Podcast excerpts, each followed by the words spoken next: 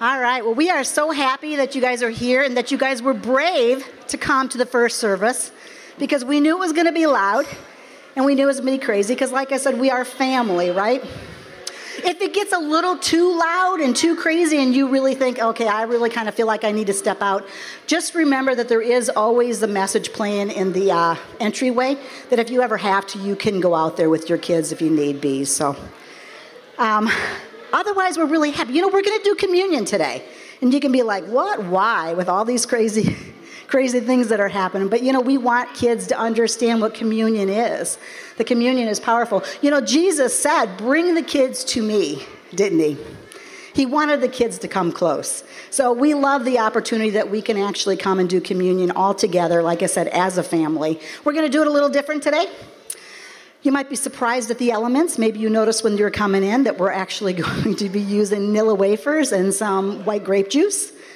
But you understand that anything that we have can be really raised up and just worshiping God, that we love Him and thank Him for what He's done for us. So um, we're going to ask that when we do um, have the last song, when you come up, that you come up with your family and get the elements that you're going to need. And then you take them as a family that you yourselves take them when you're ready together to, to take it together. So that's what our plan is, okay? So we're to get started. I want lots of participation here, and I don't want boring adults not participating. I am a youth pastor, so understand I expect participation. The kids in my youth ministry know when I'm like, hey, give me your opinion, and they won't say something. I said, I'm coming back to you. Find something, because I'm coming back. I'm not going to let you duck out. You're going to have to give an opinion. So I'm asking adults too to participate in this. I just have a few questions. I want to start with things that we like to eat. We all like to eat. Don't give me none. I was like, well, I don't really like food. I'm gluten free on this. Even if you're gluten free, even if you're vegetarian, whatever, participate, okay? I'm going to ask you with a raised hand to tell me which you prefer. Okay? There's no right answers. It's just all preferences, it's just opinions, right? No big deal. So I want to start out with one. Do you like tacos or do you like pizza? Tacos? Pizza. Oh, I don't know. We think maybe maybe pizza won. I'm not for sure. Pizza might have won. All right, maybe one that's not as popular with kids but we'll see. How many of you guys like vegetables or fruits? So, vegetables, fruit, lots more fruit. All right. Now, this is one that I think separates most of the crowd. I think you're either one or the other, okay? Chocolate or vanilla. So, chocolate, vanilla. That's pretty that's pretty split. I'd say you guys are pretty split on that one. You guys really have like a split there on which ones you like. Pardon? Banana split, even better. Yeah, I can just combine them all. All right, so in honor of us going to be doing at the movies soon, something we normally have at movie theaters, popcorn or nachos, okay? Popcorn? Nachos. Oh, I don't know. You guys are pretty split on that too. It's amazing. We have a really diverse crowd here of all different things that we like. So it's kind of interesting, is it, when you think about our food preferences? I think our food preferences, we all have different things, maybe things that we always get when we go to a movie. I cannot go to a theater without getting popcorn. It doesn't matter if I just had a 10 course meal, I'm getting show popcorn. It doesn't matter, it's just going to happen. But we all have differing opinions on the food we eat. And uh, I think the one thing that we can really be happy about is someday in the future when we go to God's kingdom that we're still going to be eating. Isn't that great? We're not going to not eat. We're going to eat. God's word says that we're going to eat. He actually ate after he died, and he talks about in the end times how that there's actually when we get in God's kingdom that there's going to be a tree that has a new fruit every month. It's pretty amazing when you think of that. So we're going to all eat, and I think most of us are really happy about that. One of the things that we know for sure is eating and sharing a meal is very important in culture. I think we can see that all through all cultures. And I think in America, in our American culture, we can see that pretty much all of our holidays are based in food, aren't they? Sharing a meal. I mean, from New Year's to Christmas, when we come together, we have all these different holidays that we share, and we eat these different foods. I mean, there's people that have black eyed peas and New Year's. How many of you guys do that tradition? Do any of you? It's kind of a South thing, but some people do. Chocolate, obviously, we give to somebody for Valentine's, right? We give chocolate to somebody. Then there's people that have the St. Patrick's. If you're Irish, you have the corned beef and cabbage, right? How many of you guys do corned beef and cabbage?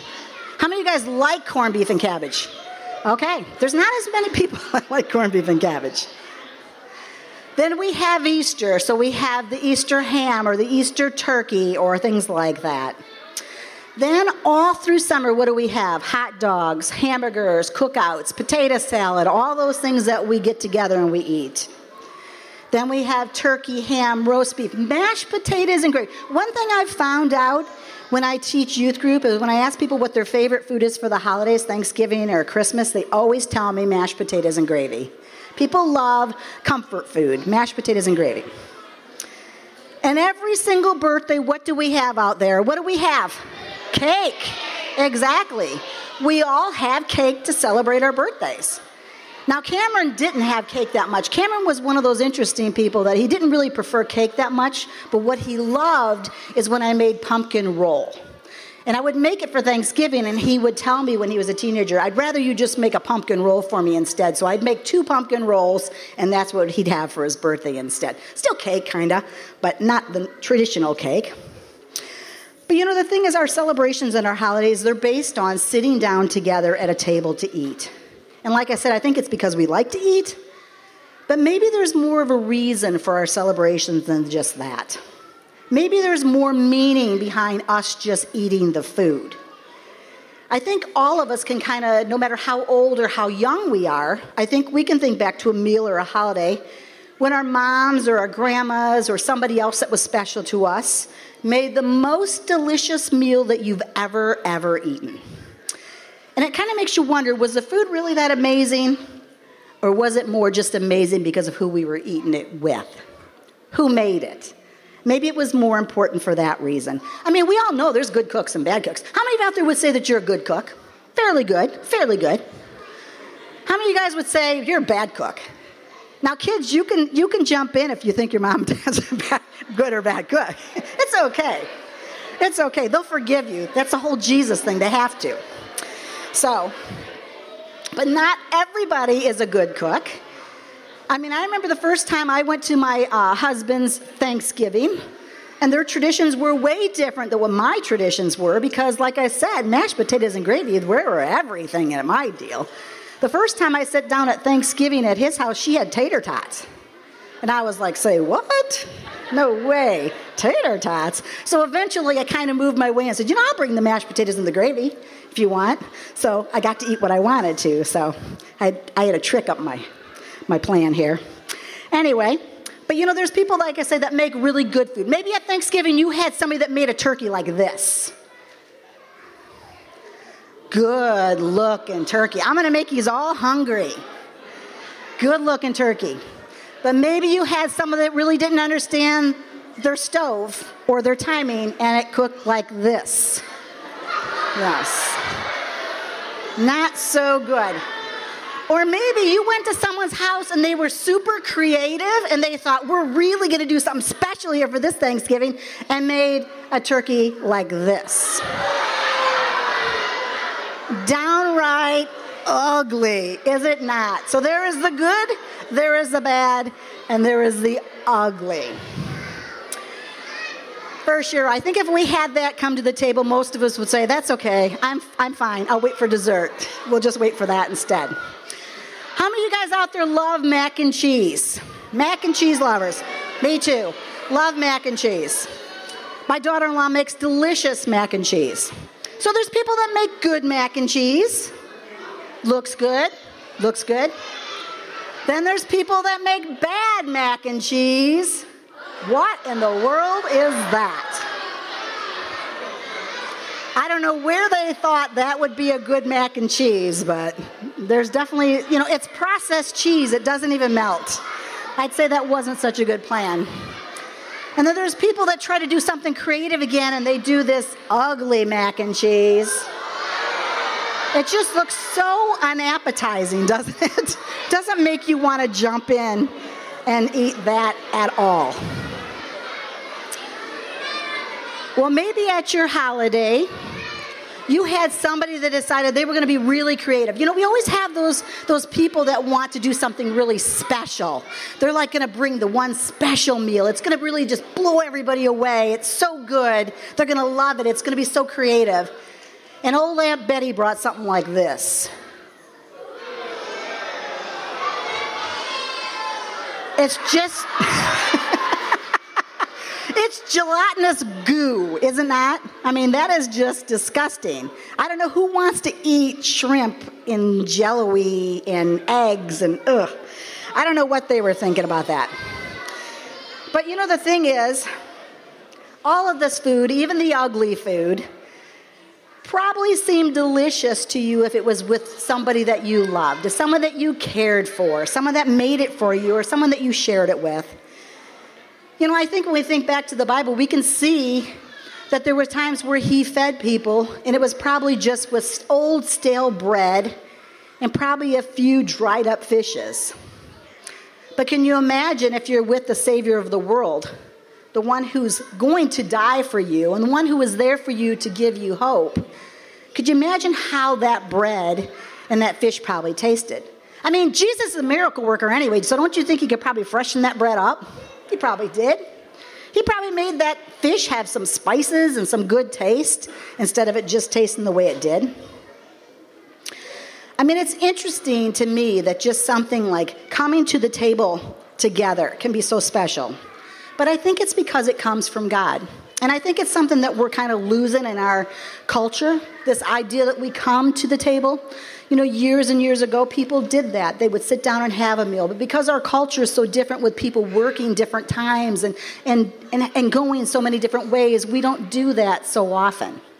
But I think there's something special. That's why those holidays are so important that we could sit down together, come together at the table and eat. I think something special really happens when we share our meals together. Because in it, we're not just nourishing our bodies, but I think there's something special that takes place because we nourish our souls inside of it when we sit down together. And we can see that this is something that happened really early on. I mean, this idea to sit down at the table is something that God planned right from the very beginning. From the very, very beginning, God had people sit down together at the Passover meal where they would come and they would celebrate the firstborn sons being saved and then the Israelites being um, pulled out of slavery and given freedom. And then it continues on in the Bible with Jesus kind of showing us over and over again where he would sit down with those people. We know that he sat down with Mary and Martha and had a meal. You know, I think Jesus was interesting because he sat down with those people we lo- he loved and loved him, but he also sat down with people that hated him. Now, this could bring back a lot of memories of your own family traditions, because sometimes we don't always get along in our families. But I think there's something special about trying and sitting down together anyway. Well, Luke 5:29 says that Levi held a great banquet for Jesus at his house, and a large crowd of tax collectors and others were eating with them. Then you see that Jesus does another time in Luke 7:36 where he says one of the Pharisees invited Jesus to have dinner with him. He went to the Pharisee's house and reclined at the table. And I think the very most important meal obviously was the last supper. His very last meal that he had with the disciples before he goes to the cross to die for everyone's sins. I have a little video for you guys if you want to just pay attention up front. People and fed hungry people. He loved outcasts and taught everyone about God's kingdom. But the religious leaders didn't like his teaching and were jealous of him. They hated Jesus so much that they decided to have him killed. They gave 30 pieces of silver to Judas, one of Jesus' disciples, to hand Jesus over to them. Then Jesus and his disciples celebrated the Passover. While they ate, Jesus said, sadly, One of you will betray me. Surprised, they each replied, It's not me, Lord. It's true, said Jesus. One of you eating here will betray me. Not me, Lord, said Judas. You know it is, Jesus replied. Go, do it quickly. So Judas left. Jesus took bread and thanked God for it. He broke it, gave it to his disciples, and said, Remember me when you eat this. It's my body, given for you. Then Jesus picked up a cup and thanked God for it. Everyone drink from this cup, he said. This is my blood, poured out so that sins may be forgiven. When they had finished eating, Jesus and his disciples sang a hymn together. Then they walked to the Garden of Gethsemane to pray. You know, the, the message, the, the message of communion is simple enough for kids to understand. And I think we have to remember that the idea that this, this Jesus who loves us so much was willing to die for each one of us so that we could be forgiven and we could have a life filled with joy and a hope. Well, Luke 22, 14 through 20 says, When the hour came, Jesus and his apostles reclined at the table. And he said to them, I have eagerly desired to eat this Passover with you before I suffer. For I tell you, I will not eat it again until it finds fulfillment in the kingdom of God. After taking the cup, he gave thanks and said, Take this and divide it among you. For I tell you, I will not drink again from the fruit of the vine until the kingdom of God comes. And he took bread, gave thanks, and broke it, and gave it to them, saying, This is my body given for you. Do this in remembrance of me. In the same way, after the supper, he took the cup, saying, This cup is a new covenant in my blood, which is poured out for you. I think we have to understand what's so important about that Last Supper. What's so important for us to take communion is it's all about Him. It's all about what He was willing to do to die for each one of us. That He went to the cross, that He took the stripes that really were meant for us, He took them upon His back instead of us and gave us this hope. When He says it's His blood, it's His blood that makes us new, it makes us forgiven. Well, today, like I said, we're going to be asking you to come up. If you, uh, the worship team, wants to come up and, and get started, we're going to finish with one last song. And while the song's playing, we're going to uh, have you guys, when you feel it's time and when you're worshiping, you can come up at, with a fam as a family and pick up your Nilla wafers and your juice. And you can go ahead and you can take communion when you feel ready. But understand the reason why it's so special is because one, you're doing it together as a family, which is so important because it is important for us to have communion together. And also, too, that it's something that we're doing in remembrance of Him. It's not something we're just doing lightly. It's something that we're doing because we know that we have a Savior that has forgiven us. And like I said, it's okay. The one thing that you have to know is that you're, you're, you're welcome to take communion as long as you have a relationship with Jesus Christ. And understand, I think there's some people may say, oh, we don't know if we want kids to take it. Understand, Jesus said, let the little ones come to me. If anybody deserves probably to take communion, it's the innocence of children, right? So we want them to come up and we want them to take part in it. We want them to understand what communion means and that it's such a powerful thing. So we're going to go ahead and get started with the worship song and we're going to go ahead and have you come up and take your uh, communion when you're ready, okay? I was thinking if it's your first time here, maybe this is something you're like, man, this is not what I expected. Understand that we do believe it's super important for us to come together to do what Cameron says, that we would actually show the kids, that we would be an example to them to what communion is and, and how we worship God. It's super important for us to understand that. And I hope that you being here, I know it probably was distracting. I don't know how messy it is. I'm sure we'll find out when you guys all leave. but that's okay, because isn't that what your family celebrations are all about? When you get together, I mean, we clean up for a long time after our kids and grandkids leave, but we would never change it or trade it for the world. You know, God wants us to be a family. And I think when He's blessed you with a family, we have to understand what a joy that is. And understand that if you're here and you're part of Acts Church, that we are family. We're family together, that we're here there to, to lift each other up when we go through tough times, that we're here to pray for each other and to help each other.